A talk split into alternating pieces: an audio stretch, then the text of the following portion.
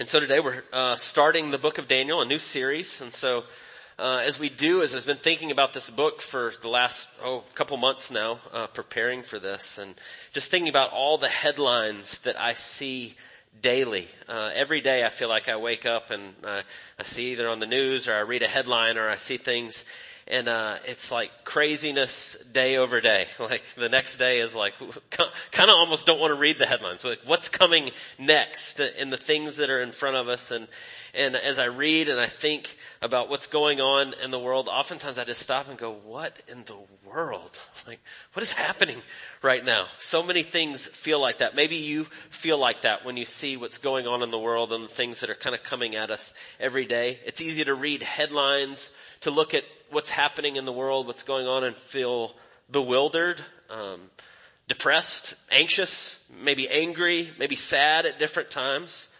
And uh, probably for the first time in my life, I, I kind of get uh, at this point in my life the people that are always saying, "Is this the end times? Is this it? Is, is Jesus about to turn come back? Is is this the end?" Uh, my whole life, I've heard people say that growing up in the church, but I can understand why people say that and kind of where that comes from. Uh, you know, in Romans chapter 8, Paul's writing uh, about the effects of sin on the world and how God is working. And actually in, in Romans chapter 8, I believe, starting in uh, verse 22, he says, For we know that the whole creation has been groaning together in the pains of childbirth until now. And not only the creation, but we ourselves, who have the first fruits of the Spirit, groan inwardly as we eagerly await for the adoptions as sons, the redemptions, the redemption of our bodies. And he's talking about sin being in the world and feeling it all around us. And he uses that analogy there. He says it's grown, we're groaning under the, the sin of the world and he, uh, he likens it to the pains of childbirth. And I, I often think of that as like, uh, if you've been, seen a birth of a child, uh, I've been there for three of them, front row seat for three of them. As, as it gets closer to the birth, contractions get more intense and it gets more serious and they, they get really intense and then they let up and then they get tense and they let up and they get closer together. And I often think about that like in history, what Paul's talking about there when he says the world is groaning under the weight of sin. And we see that. The thing about the contractions getting more intense and then they loosen up. And it's been that way since the, the first century. Actually, it's been that way in all of history, but we've seen that clearly since Paul wrote those words in Romans that that's happening over and over. And it's a good analogy. As we get closer to the end, as we get closer to Christ returning, that they get more intense and they may get closer together. And oftentimes we look around at the world and we think, is this it? We're moving closer and closer to this. And so we ask those questions. We go, well, are we in the last days? And we say that at different times because of the things that are right in front of us and we feel that. And so we ask those questions, are we in the last days? And if we're to define it biblically, are we in the last days? Yes, we are. The Bible says yes. Now, I'm going to define what that means because the Bible says the last days are all the days between Jesus' first coming and his second coming. That's the way it defines it. So technically speaking, as far as the Bible is concerned, we are in the last days. And the Bible tells us that, that Jesus could return at any moment that we are to live expectantly. We are to be eagerly awaiting. We are to be saying, as, as John says at the end of Revelation, come Lord Jesus, that we are eagerly awaiting his return. But maybe the more pertinent question is instead of are we in the last days, is Jesus return imminent? Is it in my lifetime? Is it in this generation? And the answer there biblically is we don't know. Maybe. Seems like it could be. It's possible. Uh, the truth is we may just be in one of those contractions right now. We look around at the world and what's going on and maybe we're feeling one of those and it may ease up. We might see great revival. Things might change markedly in the next generation. Jesus may return in my lifetime. He may return a thousand years from now. We don't know. But the answer is when we look at all the things that are going on around us. We don't know the answer of that, but what we do know is that the way we are called to live in the world where God has placed us. That doesn't change, whether Jesus returns tomorrow or in a thousand years. And so I, I start there and I say that because as we start the book of Daniel, it offers us great help in how we live in the world today. The times that we're facing. You know, sometimes we think we're in the end times and it's right now because of what we see right in front of us. But the truth is there's been lots of difficult seasons throughout the history of the world. So much so that I'd even tell you as we start the book of Daniel, Daniel has a front row to the contractions of, of the sin in the world that probably far outrun anything we've ever seen in our life. He deals with all sorts of horrible things right in front of him. And he sees that very clearly. And so as we start the book of Daniel, we get a, a, great help on how to live in the world where God has placed us. How to be faithful and continue to seek the Lord in all things. And so today as we begin the book of Daniel, uh, this really is going to serve as an introduction. We will work our way through all of chapter one next week, but this week we're really just going to get through those first few verses and here's why I want to do it this way and start this way, is I want us to kind of ground who Daniel is and where he was and what was going on in history, that the book makes sense to us, that we can kind of get our, our, our bearings and then next week we'll really kind of dive into the book and work our way through it. But as we do it, it's important for us to kind of know how we got to this point and where we are in scripture and, and how to see it. I think of it sometimes as like when we open a book of the Bible, like now we open Daniel. And it's like if you're watching a, a television show that's, that's 10 seasons.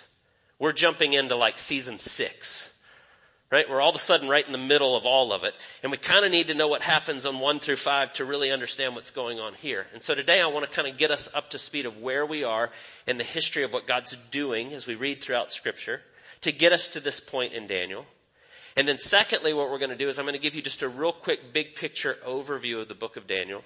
And then lastly, we're going to talk about a couple themes that are repeating that are so vitally relevant to us today, just as they were to Daniel then. And so let's just start with big, big idea here, big picture of what's happening and how we get to the book of Daniel. And so I'm going to take you from the beginning, Genesis, to Daniel. Half, half the sermon here. Maybe two thirds of it. And so we're going to go all the way through the Bible to get to Daniel so we know where we are when we get to Daniel.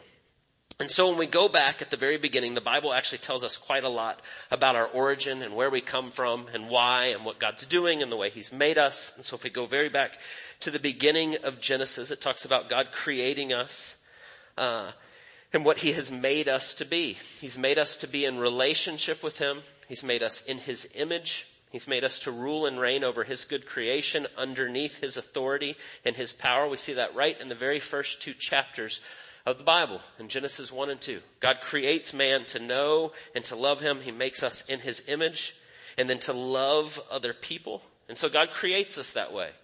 To, to, to live underneath God's care, uh, under His wisdom, to follow Him, to see Him in all things, and then go out and, and help rule over His good creation with Him over us. And so we see that from the very beginning as God establishes man and woman and puts them in the garden and you read through that in Genesis 1 and 2. But then what we see almost immediately is that because God has made us in His image, He gives us real choices with real consequences. We actually talked about this last week as we were finishing the Lord's Prayer and talking about lead us not into temptation and the temptations that come in our life, that we have real choices with real consequences, that God allows us those real choices. And in giving us real choices, with that comes the possibility that we choose to ignore God and the world He created. I say this all the time, but to ignore God and the world He created is what sin is. It's the way the Bible defines it.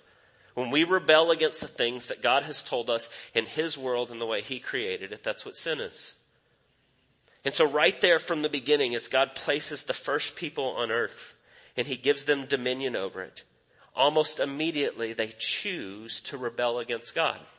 You can read this whole story in Genesis chapter 3. And we'll do the, the very short version. There's a whole lot to what happens there. But what you see in Genesis 3 is God places them in the garden. A snake shows up and tempts Adam and Eve. And if you know the story, the snake comes along and tells them, you can be just like God. You don't actually need God. You can be just like Him. And that's the temptation that draws them in to which they quickly seize onto. And what happens? Sin enters the world. Adam and Eve rebel against God and suddenly there are all sorts of consequences and problems that come with that. But right there in the middle of that very first story in Genesis chapter 3, God turns to Eve and he tells her that through her seed is going to come one that will crush the serpent.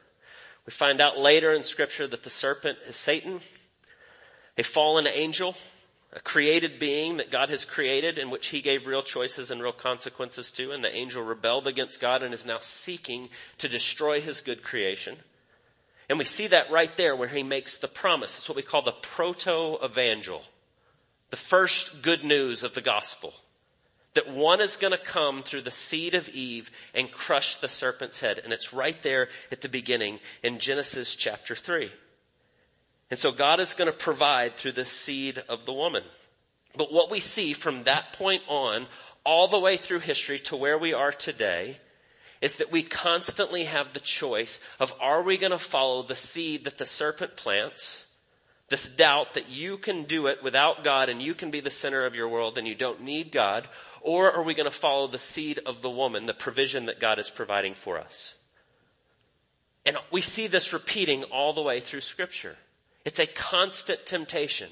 It's a constant battle. Are we going to follow God and trust His provision or are we going to do it ourselves and make it all about me? And so we see this repeating all the way through scripture. It runs all the way through Bi- the Bible. It doesn't take long. You, you get that and, and here's God's promise of how He's going to do this through the seed of the woman. You turn the very next page, the next chapter, Genesis chapter 4, and we're introduced to Cain and Abel and we see this temptation already.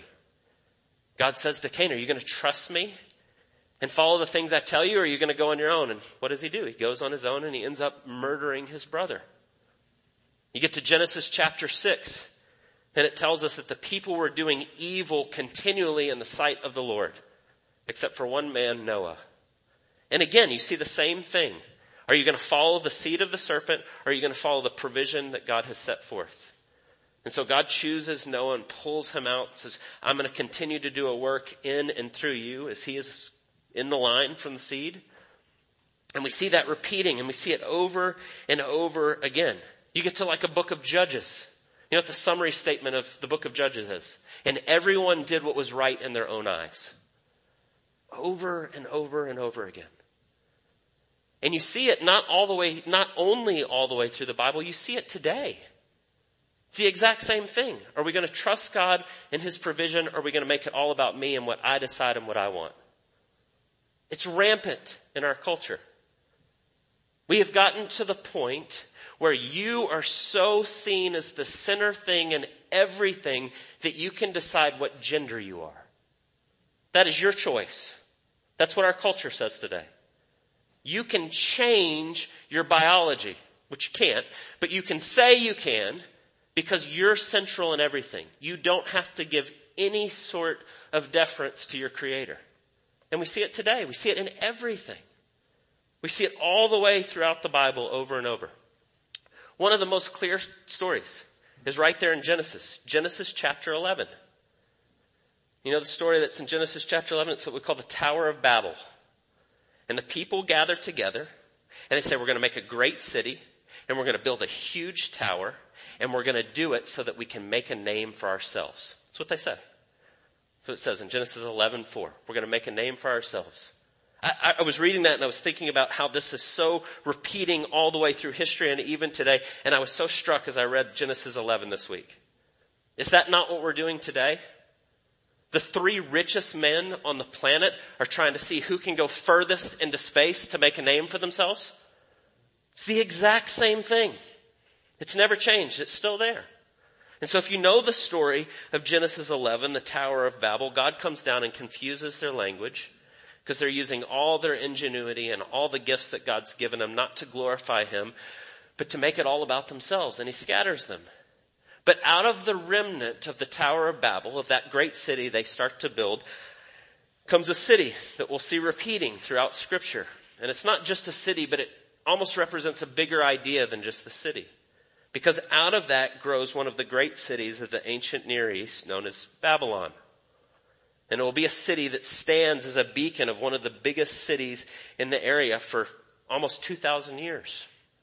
And you see that Genesis right there in Genesis chapter 11. And what happens, and we see this all the way to the end of scripture, is that Babylon becomes a symbol for human institutions that demand allegiance to its idolatrous embracing of the seed of the serpent. You can do this. you can make a name for yourself. You can be all about you and you don't need God. And Babylon stands as a symbol of this all the way through scripture.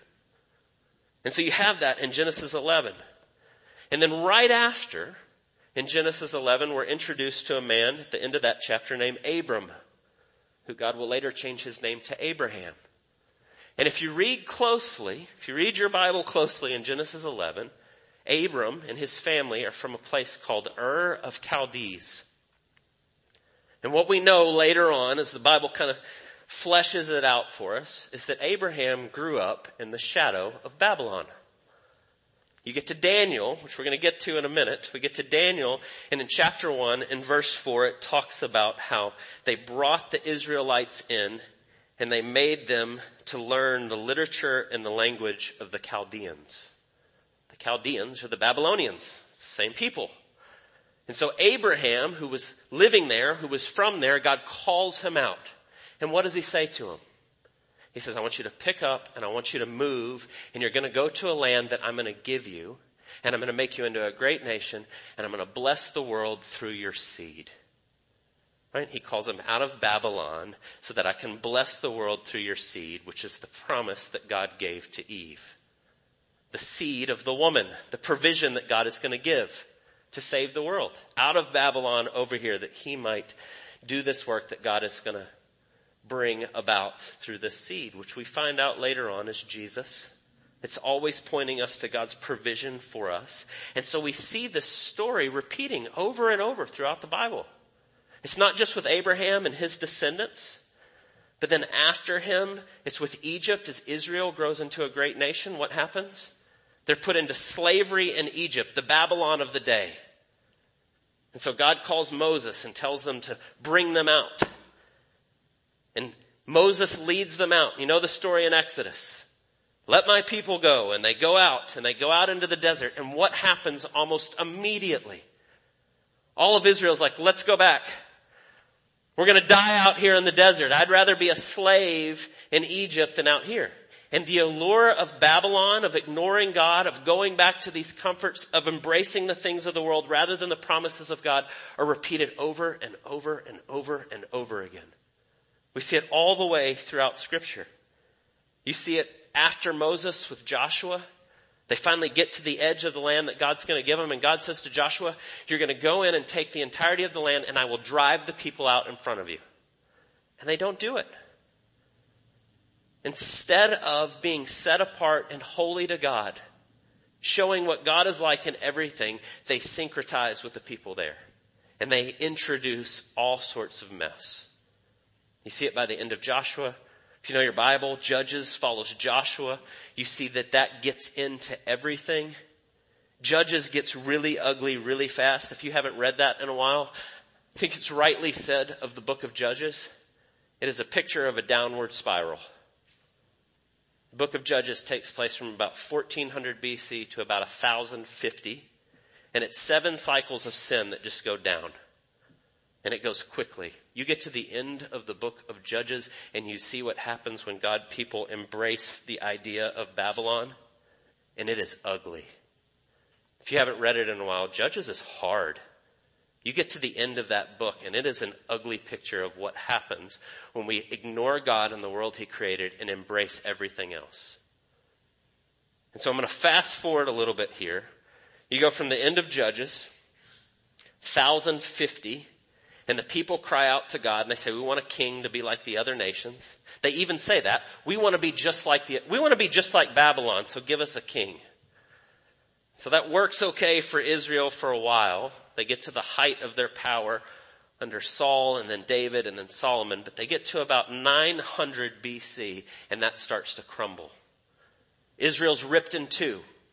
You have in the north Israel and in the south Judah. It becomes two kingdoms. So God's people that He has called out to be set apart and different, He's given their law. He's shown them how to show the world what He is like and they start to look just like the rest of the world.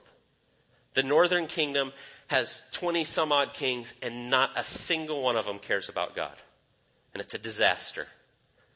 And so what happens to Israel in the north by 722, God allows the Assyrians to be raised up and they destroy Israel. Half of it's taken out. And then the southern kingdom, which has a mixture of a few kings that actually seek to honor the Lord, that seek to make much of him, but for the most part it's pretty bad. They last, they last about another 125 years. And in that time, as that's going on, and they're rebelling against God and they're seeking to look like just the rest of the world, God sends the prophets. Like guys like Ezekiel and Jeremiah, and their one job is to come and, and herald who God is. And we follow God. We do not follow the world. We do not want to be like Babylon. We want to be called out of that and set apart and holy and showing what God is like. And if you know Ezekiel and Jeremiah, two really difficult books, they are faithful and no one listens. And so what happens is in 605 BC, at the time, the Babylonians, the Chaldeans, have raised up and they are now the greatest nation on the planet. And they come in and they take over Jerusalem. And so here God has been calling his people out of Babylon to come to me. And now, because of their rebellion, God says, fine, have Babylon. And so they do. And they come. In 605 BC, in the third year of the reign of Jehoiakim, king of Judah, Nebuchadnezzar, king of, Nebuchadnezzar, the king of Babylon, came to Jerusalem and besieged it. And the Lord gave Jehoiakim, king of Judah, into his hand. God says, okay, you want Babylon, have Babylon. And so in 605, they come in, and that's where the book of Daniel starts. And they take out the very best and brightest and take them back to Babylon. Right? It tells you that right there in verse 3 and verse 4. Youth without blemish, of good appearance, and skillful in all wisdom, endowed with knowledge, understanding, learning, and competent to stand in the king's palace and to teach them the literature and the language of the Chaldeans. So they took them back to indoctrinate them into Babylon.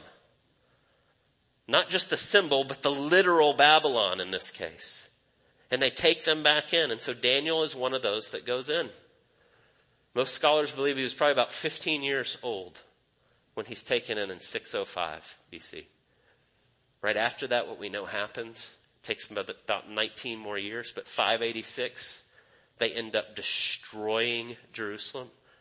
They destroy the temple, they burn it all down, they lay waste to all of it. And Daniel sees all of it.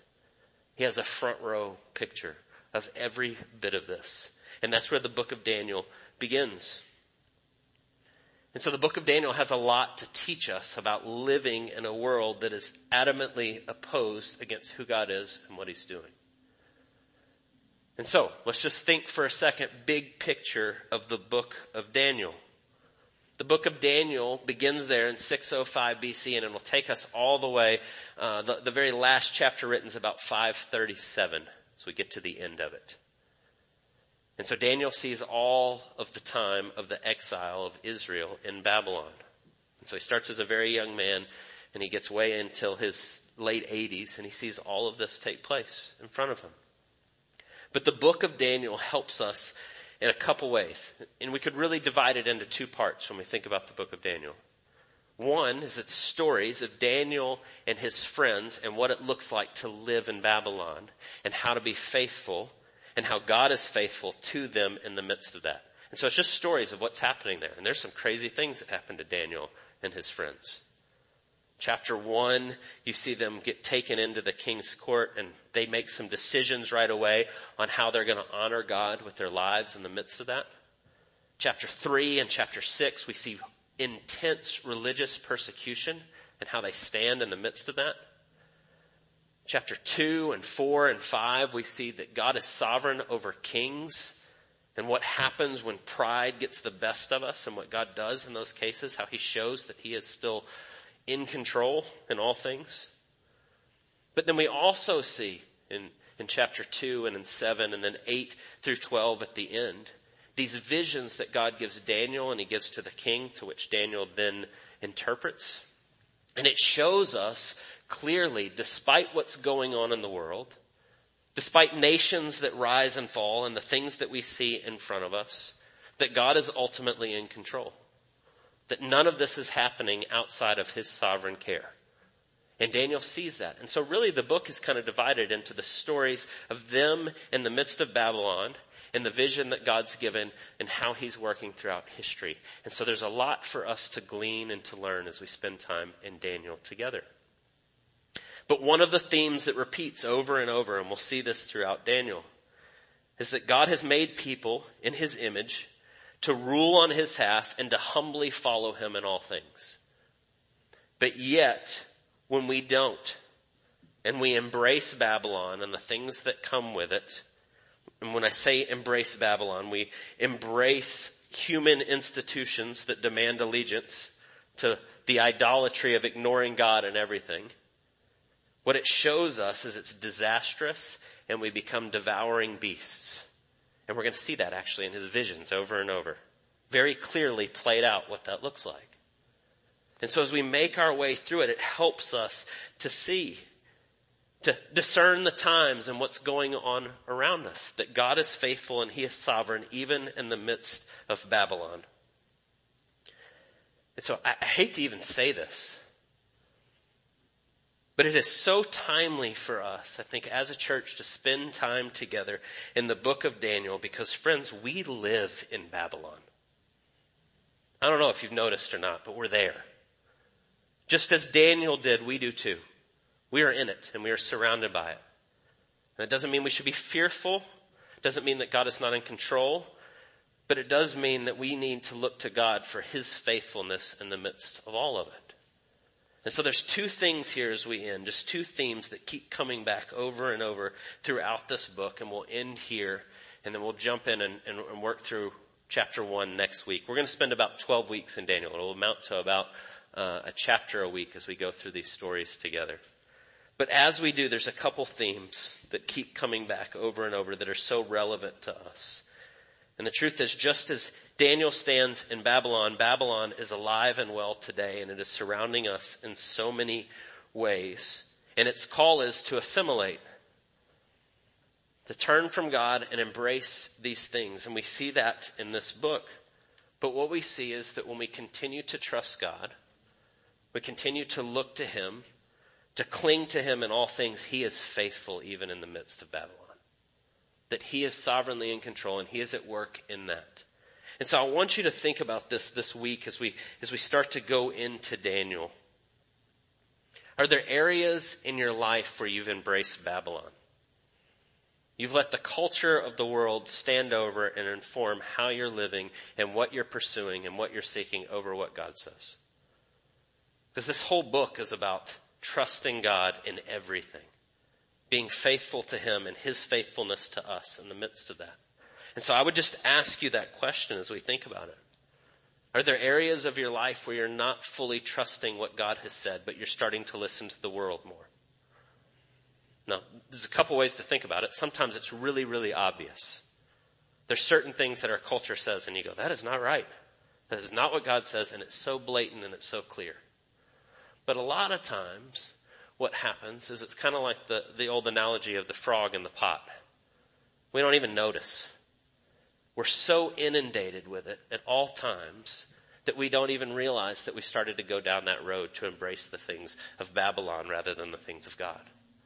And so I would just ask you this week, as we prepare to walk through Daniel together, ask God to show you. Are there things that I am missing that God would have for us?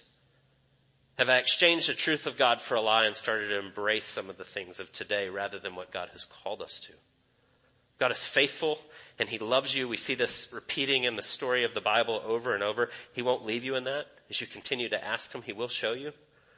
He will call you out of those things. And so I would just ask you this week to continue to ask God, what does that look like? Where are the areas where I've embraced the world over what God has said? But then the second thing, and we'll end here today, when we think about our times, I said at the beginning, I, I read the headlines and it's easy to become anxious or feel fearful or angry or you look at the things that are going on, be bewildered about what's happening. And I want to encourage you before we leave something that it says here that maybe you didn't catch right at the beginning. But look at the very first two verses of the book of Daniel. It says, in the third year of the reign of Jehoiakim, king of Judah, Nebuchadnezzar, king of Babylon, came to Jerusalem and besieged it. That is the historical retelling of what happened. There was a king and they were there and God allowed, and then they came in and they took over. Right? They besieged the city and they overtook it. That is the historical retelling of what happened. Verse 2 is the theological retelling of what happened. And the Lord gave Jehoiakim, king of Judah, into his hand. God allowed this to take place. God is sovereignly in control of all of it. And he allowed this to happen for their good to draw them out. And as we work our way through Daniel, we'll go back, we'll kind of circle back to this. But you see throughout history in the New Testament how God uses this deportation and all the things that are happening here for the spread of the gospel later on. It is always God allowing for our good and His glory, even when we can't understand how that might work. And so right now, we are in Babylon in a whole lot of ways. And it may be that it gets worse before it gets better. We pray that God would bring revival and that He would bring a new work and that we would see things change right in front of us and God can and will do that in so many ways. But sometimes it gets worse. And if it does, God is sovereignly in control for your good and His glory. There is nothing outside of His hand. There's nothing for you ultimately to be afraid of. There is nothing that should ever take us away from what God clearly calls us to because of what's happening in the world. Because He is faithful and He will do it.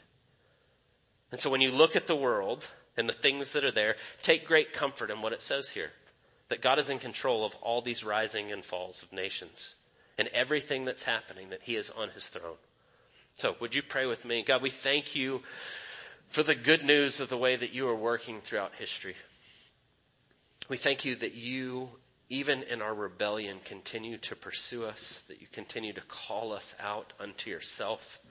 I pray that as we look around in our world and we seek how to diligently follow you in light of everything that's going on, we pray that you would give us wisdom and discernment how to love you and to love others, how to not make it about us and what we're doing, but about you and who you are and what you're doing in all things. And so we pray that you would continue to lead and guide us in all truth. I pray that as we spend these next few months in the book of Daniel, that you would just remind us of your great faithfulness in all things. That you would show us so clearly the plans that you have for us and how they are far better than anything that the world, world can ever offer. we pray all these things in Jesus' precious name. Amen.